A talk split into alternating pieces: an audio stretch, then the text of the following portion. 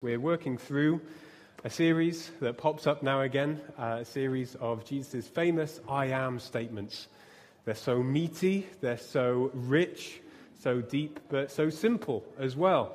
Jesus is very clear saying who he is and what he does. To start us off, thinking about this passage, have you ever wondered why and how Christians across the world are willing to die for their faith? Isn't that a challenge? When we hear on the news of IS and other extremist groups who are willing to kill and be killed for their belief in God, how is it that believers in Jesus Christ are willing to die in shame and dishonor and in weakness because of their trust in God? And how is it that my dear friend, who's 100 years old this year, called Win, how is it that when I speak to her, she says she's homesick for heaven? With all sincerity, she has no fear in death, she's only got anticipation. Where does that power come from? Where does that confidence come from? It's so striking, isn't it? The answer, of course, is knowing Jesus makes all the difference, makes the difference in life and in death. And we see this in our passage. You don't have to look far in our society to see all these people looking for life, do you? I mean, I do it. We all do it. We all look for life. We all look for meaning, purpose, satisfaction, and fulfillment. You can picture the scene. Maybe it's a sunny day, not thunder or lightning, but it's a sunny, beautiful day. You're sat in the garden with a cool drink in your hand. The kids are being nice and quiet.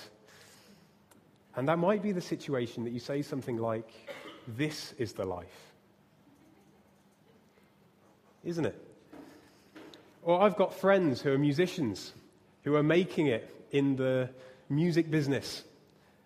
And you might say they're living the dream. Is that real living? And to some extent, we all try to avoid death. It's a great taboo. We don't like to think about it. It's awkward even saying it now. And we try to evade it in our own lives by dieting, which I need to do more of, exercise, or maybe you try to cover up the signs of death in our bodies by putting on makeup or cosmetic surgery. We don't like death. We want to live, and we look for it in all these different areas. And to uh, some degree, it's going to differ, isn't it, uh, how that looks in our lives. But we all do it. But there comes a point in all of our lives, comes many points where death breaks into our lives. The unwelcome guest it's like we set up all these distractions so we don't have to think about death. We play on our phones, we watch entertainment, we get busy at work to try and block out the striking confrontation that death comes. But there comes points where there's nothing we can do. It just smashes into our lives. Maybe it's the death of a loved one. Maybe it is the bombardment of this heavy, weighty news stories that are coming through. Maybe it's our own health which is making us consider our own mortality. But there does come a point where we're confronted with it, the reality of death. And it shakes us to our very core, doesn't it? It kind of shakes off all the external stuff so we can kind of see what we've deep down been clinging to. What are we trusting in? What are we living for? Is it worth it? Well, death broke into one family 2,000 years ago. There were two sisters and a brother. There was Mary, Martha, and Lazarus. And the amazing thing is that though death smashed into this family life, in the midst of the chaos, there was brought comfort and hope, and actually, real life was given. And it's because Jesus makes all the difference in life and in death. So let's walk through this story. I don't know about you, but sometimes it's just so refreshing to have a look at a narrative, a story of the life of Jesus, to look how beautiful his character is, to see what he actually did and said, to come afresh to the story. So let's do that now.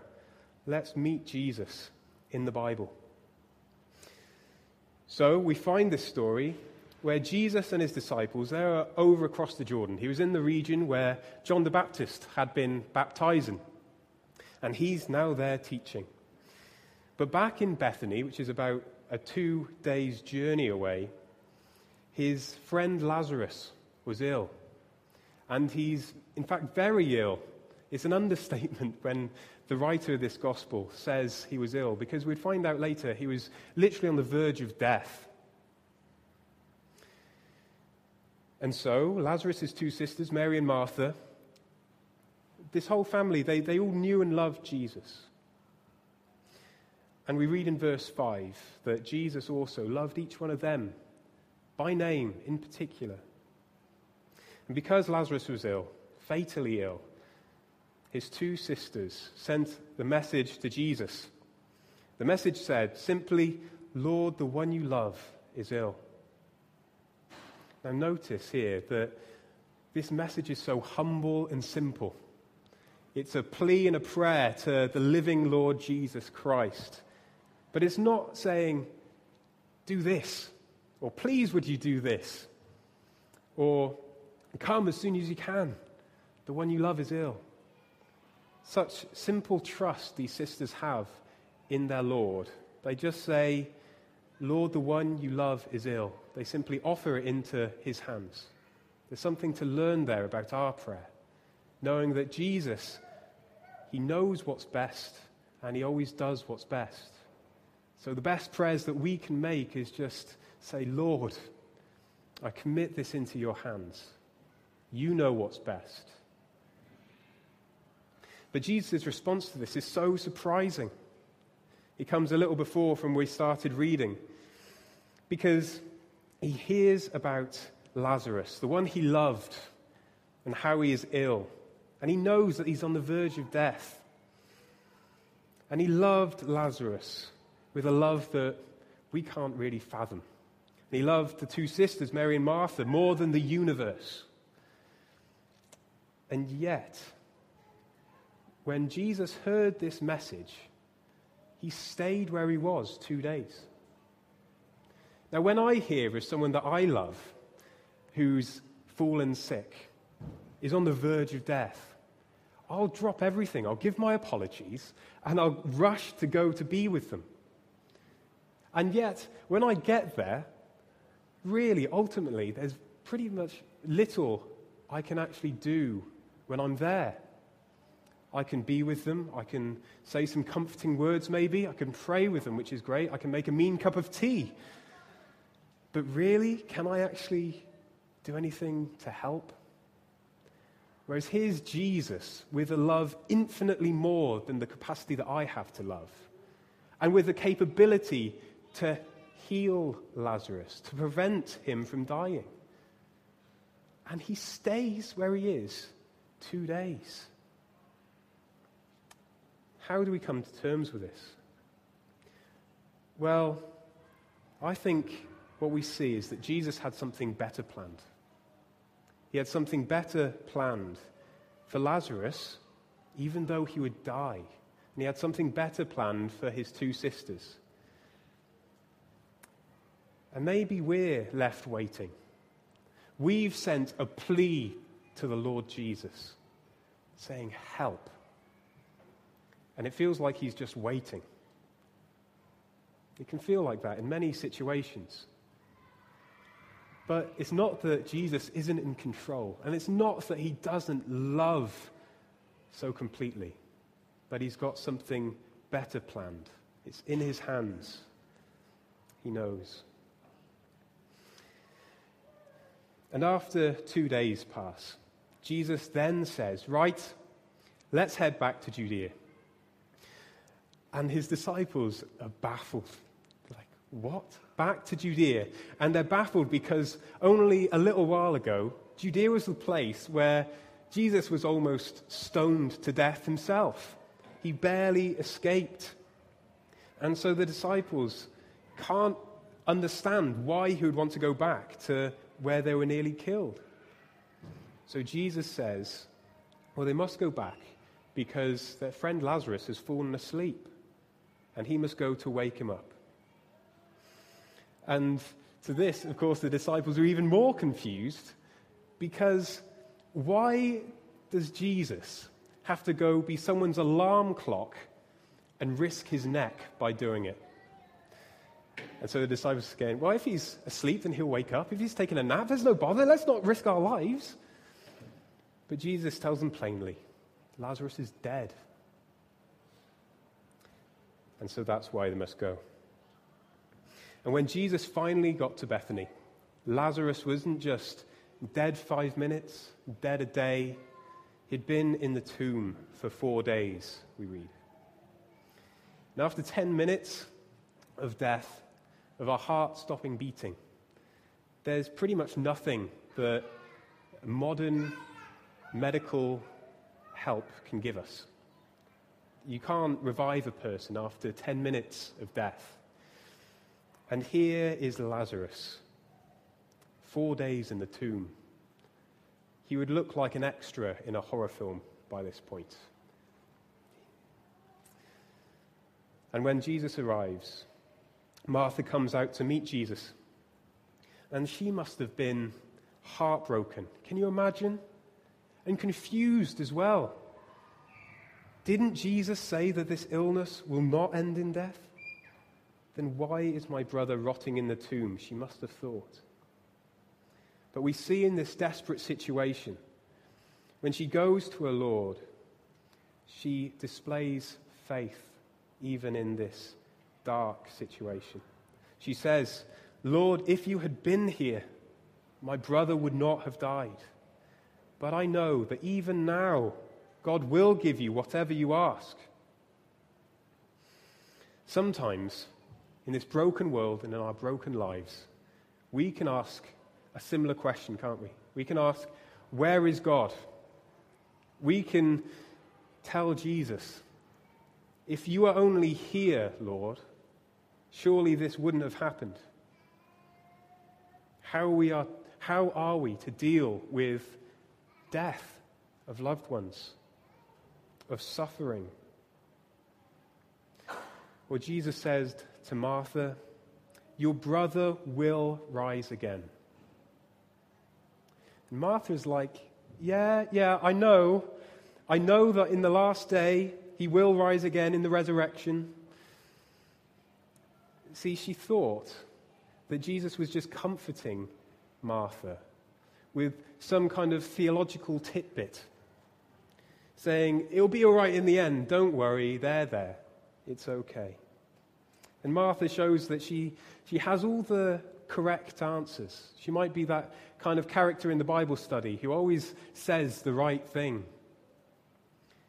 But she doesn't quite know or display, she knows what it means, what she is saying, and what Jesus is telling her. Because she assumes that Jesus is just reassuring her with some distant future event. It's rotten now, but they're there. It'll be all right. But Jesus wants Martha to realize it's not just about the distant future. Jesus wants her to know this because he says, he says, I am the resurrection and the life. The one who believes in me will live though they die, and whoever lives by believing me will never die. Do you believe this, Martha? He cranks it up a notch. He's not He's not trying to get Martha to put some hope in some distant future event. The resurrection wasn't miles away and years to come. The reality was that the resurrection was standing right in front of her.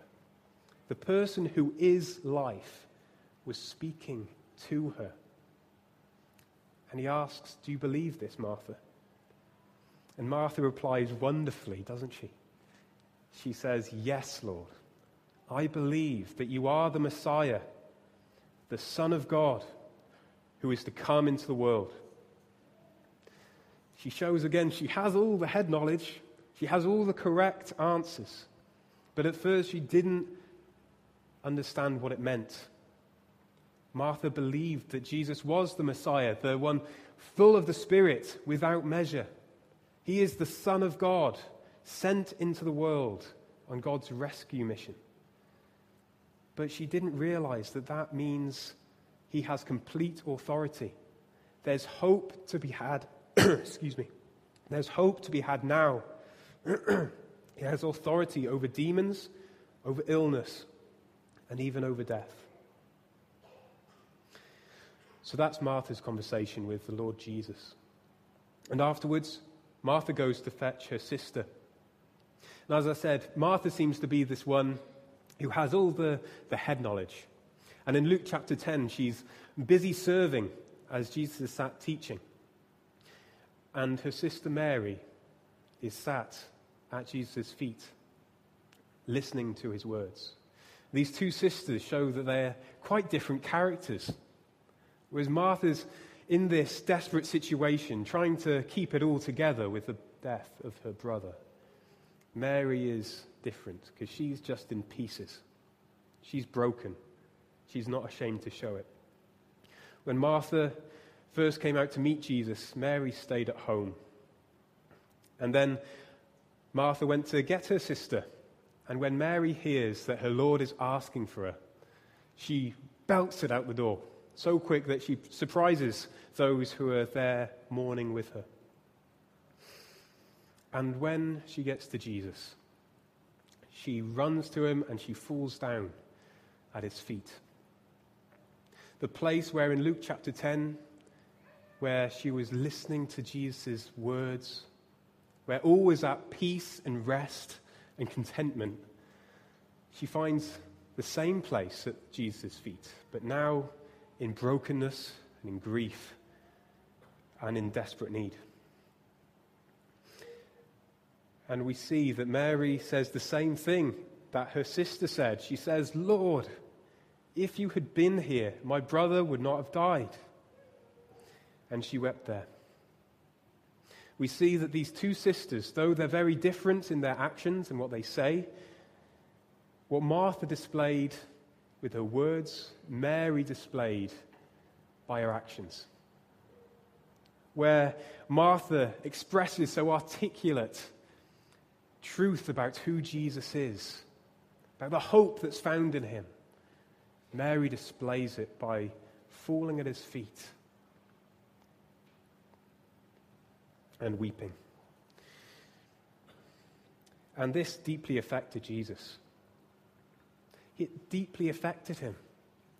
We see the humanity of the Lord Jesus here. He is the Lord, He is the eternal Son of God who has come in the flesh. He's the Word of God, Yahweh, the I am, who always was, is, and is to come. And yet, He's a God who cares, who weeps when he sees his children grieving. Death snarls at him, and it makes him angry. He's offended by it. And he sees God's children grieving, and he hears, he sees, and he feels the pain. And so he goes to the tomb, and we read the shortest verse in the whole Bible, but maybe one of the most profound. It says that Jesus wept this Jesus, he weeps. He knew that in a few moments, even, Lazarus would be raised from the dead. That, and through this mighty act, people would see the saving power of the living God worked through him. And yet, Jesus still weeps. And sometimes it's not enough, is it?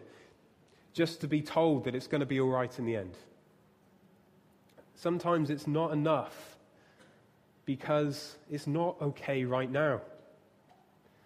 We might think, does God only care about the end of it all? Well, no, we see here that Jesus is with us in all of it. and he knows about it all about all of it. Even though I walk through the valley of the shadow of death, I will fear no evil, says David, for you are with me.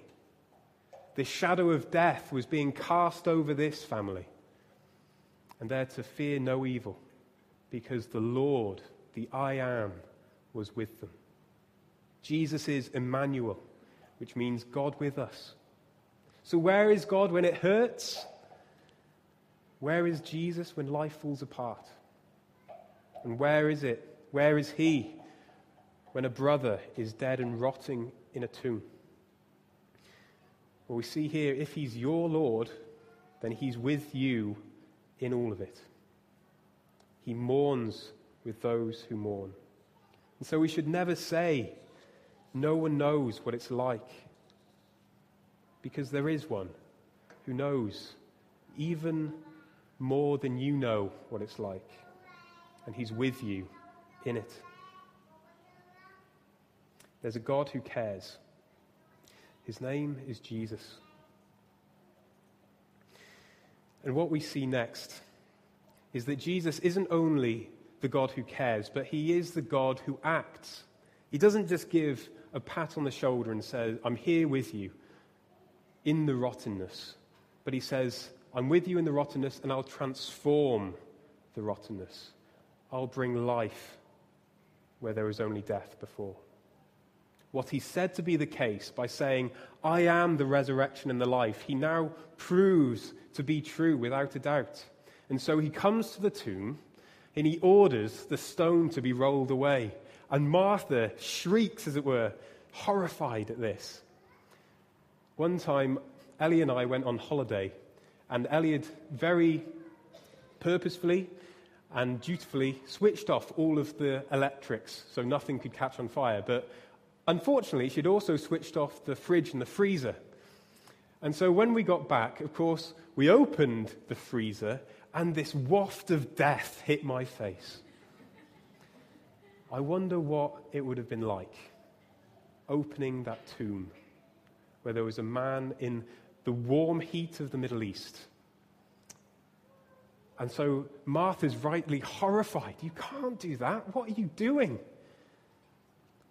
So Jesus has to remind her Did I not tell you that if you believe, you will see the glory of God? And so Jesus prays, Father, I thank you that you have heard me. I knew that you always hear me. But I said this for the benefit of the people standing here, that they may believe that you sent me. Jesus is absolutely confident that he has his Father's full attention, and he's absolutely confident that he will now, in fact, raise Lazarus from the dead.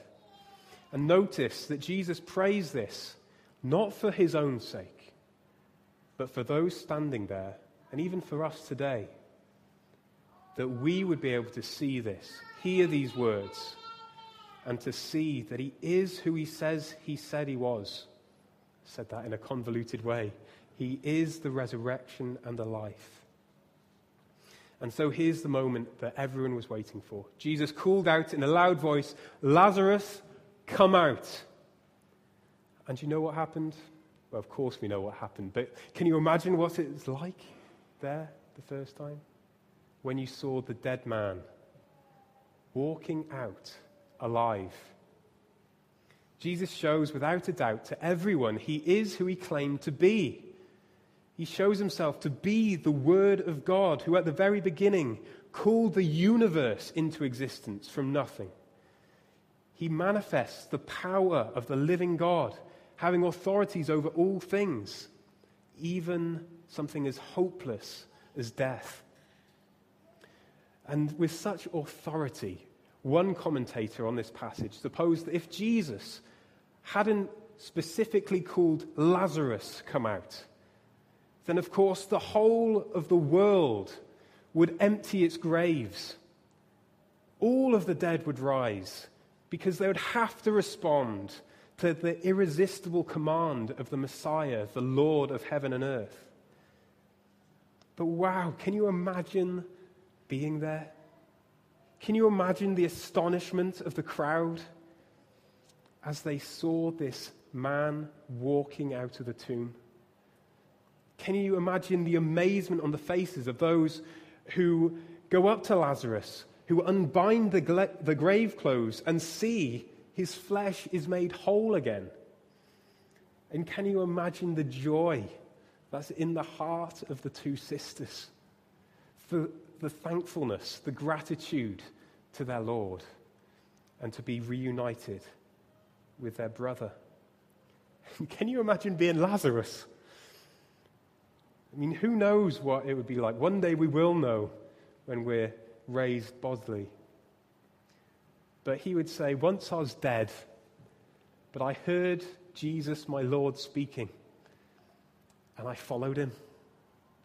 I heard his call, and I got up, and I followed. The result of this awesome event was two reactions by the crowd. There was two reactions. Some of those saw this epic event and they did the logical thing to do. They believed Jesus. They saw how trustworthy Jesus was.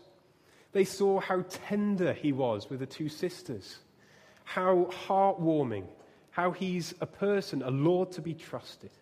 But he also saw his power and authority, how he can give hope to the hopeless. They saw their need, and they saw in Jesus the solution. And so the obvious thing to do is to trust Jesus, to follow him. But some, we read in the last verse we read, some went to the Pharisees to complain about this. They saw someone be raised from the dead and they complained about it. Can you imagine sitting in A&E complaining about the doctors helping all these sick people? That's an awful thing you're doing. Preventing death, bringing hope. How are they doing this? But it's interesting for us to consider that John, the writer of this gospel, comments saying there were some who did not believe. There are some who witnessed this event firsthand. They're right there. They saw Jesus. They smelt the stench of death as the tomb was opened. They heard the authoritative command of the Messiah. And they saw the dead man walk out alive and his flesh made whole. And yet they didn't believe. Because some people do say, don't they? They say, I would believe in God if he were to give me some kind of sign, if he was to prove to me without a doubt that he was there. But the truth is, that Jesus said that even if he raised someone from the dead, even then they wouldn't believe. He actually said that. And here's the fulfillment of it in our passage. And all the while, the reality is that Jesus has set the exact times and events of our lives so that we would seek Him, that we would know Him. The whole universe is the outcome of Him calling it into existence. The heavens declare the glory of God. And yet, some still don't believe. It's not because of lack of evidence. We can say that about the, the people who saw Lazarus being raised, don't we? It's a stubborn refusal of the evidence. And they refused the evidence because I think they understood the implications of what it meant if Jesus was the resurrection and the life. They understood something and they were scared by it. In chapter 9, Jesus healed a man who was born blind. He heals this blind man. And there's this account that follows that would be hilarious if it wasn't so tragic. Because Jesus heals this poor guy who is pleading to Jesus that he would be healed. And Jesus heals him. And these Jewish leaders, they don't believe that it's the same man who once was blind but now can see. And so they keep on asking him, You're not really the guy who was blind, are you? And then he keeps on saying, Yeah, I am. And then they go to his parents and say, Oh, this isn't your son. This isn't the man who is blind. He's like, he's of age, ask him. I don't want to get involved. They're just stubbornly refusing this evidence.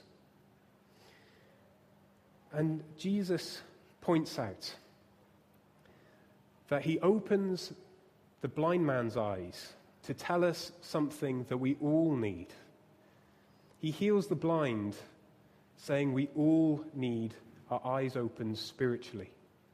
We're all spiritually blind, and we all need Jesus to see clearly. And instead of going, oh, that's the reason I'm like how I am, I need Jesus. The Jewish leaders were offended. Are we blind as well? They sneer. And so when Jesus raises Lazarus, Lazarus from the dead, what's he saying? What's the connotation, the implication of him doing this? Are we spiritually dead as well? Maybe the Jewish leaders would have thought. They understand something about who Jesus is and what it means for us. See, the problem of humanity fundamentally isn't just that we do bad things, that we need someone to give us some good advice. We don't just need to try our best. We need to be spiritually speaking, raised from the dead. Our standing with God naturally is that like Lazarus in the tomb, rotting, decaying, going from bad to worse, and no hope other than Jesus. And these Jewish leaders, they understood this. They were scandalized by this. And so they wanted rid of him. God turns up in the flesh. He does the most amazing works you could ever imagine, proving to be God, raising the dead, and people want rid of him, and they seek to kill him. And eventually they did. They crucified Jesus. And when Jesus died on the cross, he suffered the most horrendous death. And this, we're told, displayed the glory of God. It was the hour of his glory. It's because Jesus' death wasn't like the death of Lazarus, it wasn't like the death of mine will be like, or anyone else's in history. His death was a death like no other. Because in his death, he was bearing the punishment of the world's sin. He became sin on the cross, and he bore the punishment that it deserved. But do you know what happened when he died? This person, the resurrection and the life, by him dying, by the author of life dying, he broke death. He broke it. The grave couldn't handle him and death couldn't defeat him. He defeated death by dying. And so, on the third day, he rose again to life, proving that death was conquered. And we know death was conquered because the reason death happens is because of sin. The wages of sin is death. And Jesus broke death, defeated it, undone it, because he dealt finally, once and for all, paying for sin. The death he died, he died to sin once for all. But the life he lives, he lives to God. See, Jesus' resurrection is a life like no other. His death was a death like no other, and his resurrected life is a life like no other because it differs from that of Lazarus's. I'll explain it like this Imagine death is this surging river. And when Lazarus died, he stepped down the bank, he walked into the waters, and he was overwhelmed by the waters. Jesus comes, and he brings Lazarus back from the dead. And by doing so, he called him back onto the same side that he entered. And so Lazarus was back from the dead. But when Jesus died, he walked down into the waters of the surging river of death. And when he enters the waters, when he is consumed by the waters, the waters are dried up. It's no more. This person who is life dries up the river of death. And when he is resurrected, he doesn't come back into the same kind of life as before. He walks straight through the river of death onto the other side, into a new life that is beyond death. Always to live for the glory of God. It's different and it's glorious. And if this is true, if Jesus is the I am, the resurrection and the life, then it's true that he is alive and reigning today.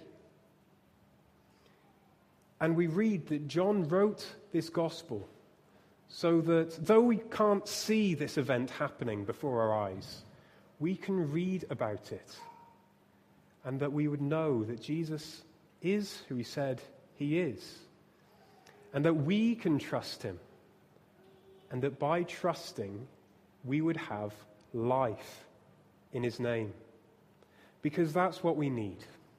We're all looking for life. We're all trying to avoid death. But the one place we can have real spiritual life, eternal life, the Bible calls it, a life with purpose and meaning in connection with God, we have to go to Jesus, the person who is life. If I have a prescription from the doctor, I could go to the car mechanic and try to pick it up. Would I get what I wanted? I could go to a guitar shop. I love going to guitar shops. I could spend a week going to guitar shops.